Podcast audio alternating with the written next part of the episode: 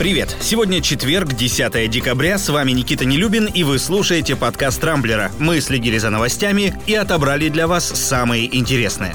Плохие новости для тех, кто запланировал уехать за рубеж в период до сентября 2021 года.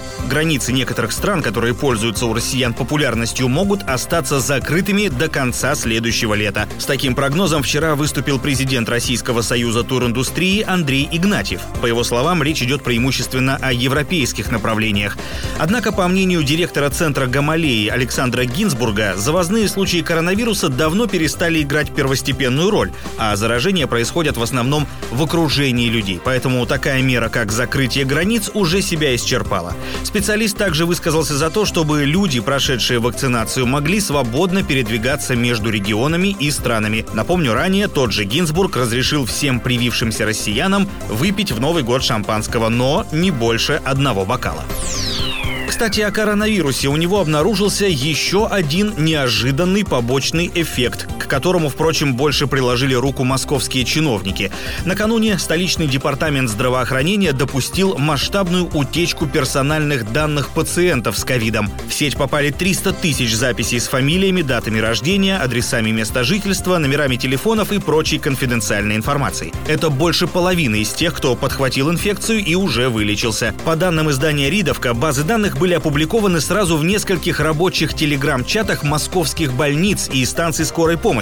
В мэрии столицы факт утечки подтвердили и уже проводят проверку. По их версии, о хакерской атаке речи здесь не идет. Данные, скорее всего, слили сотрудники, которые занимались их обработкой. Ну а тем, кто заразился коронавирусом, теперь, похоже, придется отбиваться не только от самого заболевания, но и, например, от банковских мошенников. И неизвестно еще, какое из этих двух зол больше.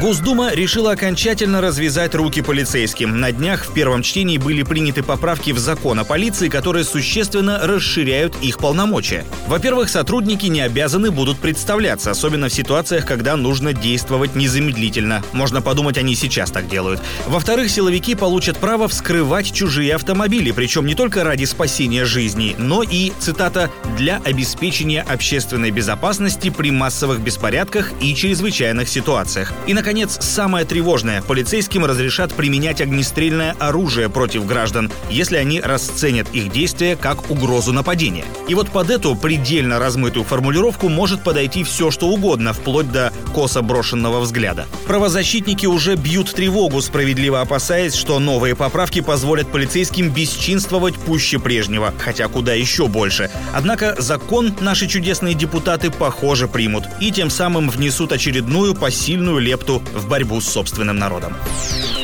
А вот на законопроекте о дистанционном образовании бешеный принтер вчера заклинило. Депутаты сняли с рассмотрения резонансный документ, который устанавливает порядок обучения школьников на удаленке. Слишком уж много в нем недоработок, которые надо дополнительно обсуждать с родительским и педагогическим сообществом. Между тем, закон о дистанционной работе в России, напомню, уже приняли. Из дома трудится все больше людей, так что, думаю, ни у кого не осталось сомнений относительно всепоглощающей силы удаленки. Кстати, на этой неделе неделе Рамблер запустил новый подкаст «Хорошо устроились», где можно узнать все о новых интернет-профессиях, доходах и навыках, нужных для освоения будущего. В первом выпуске рассказываем, кто такой продукт-менеджер. Кстати, на этой вакансии зарабатывают в среднем 120 тысяч рублей в месяц, а также дарим солидную скидку на обучение современным онлайн-специальностям. Переходите по ссылке в описании и подписывайтесь на подкаст «Хорошо устроились» на всех подкаст-платформах, чтобы всегда быть в курсе, где работать за хорошие деньги. Напоследок смешная новость, которая пришла с Сахалина. В городе Оха местный газовщик устроил пожар в чужой квартире и потушил его борщом. Мастер, хотя сомневаюсь, что после этой истории его можно так называть, пришел проверять исправность приборов. Как рассказала хозяйка, он неправильно крутанул какую-то там гайку и спровоцировал утечку газа, из-за которой вспыхнул пожар. Жильцы запаниковали, начали суетиться, вызывать пожарных, а в это время хладнокровный газовщик взял с плиты кастрюлю со свежеприготовленным борщом и затушил им пламя. В итоге вся семья осталась без ужина, да и кухня порядочно обгорела. В общем, в Сахалин облгазе уже пообещали обещали провести проверку в отношении криворукого сотрудника.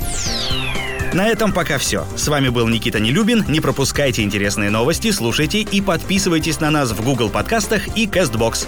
Увидимся на rambler.ru. Счастливо!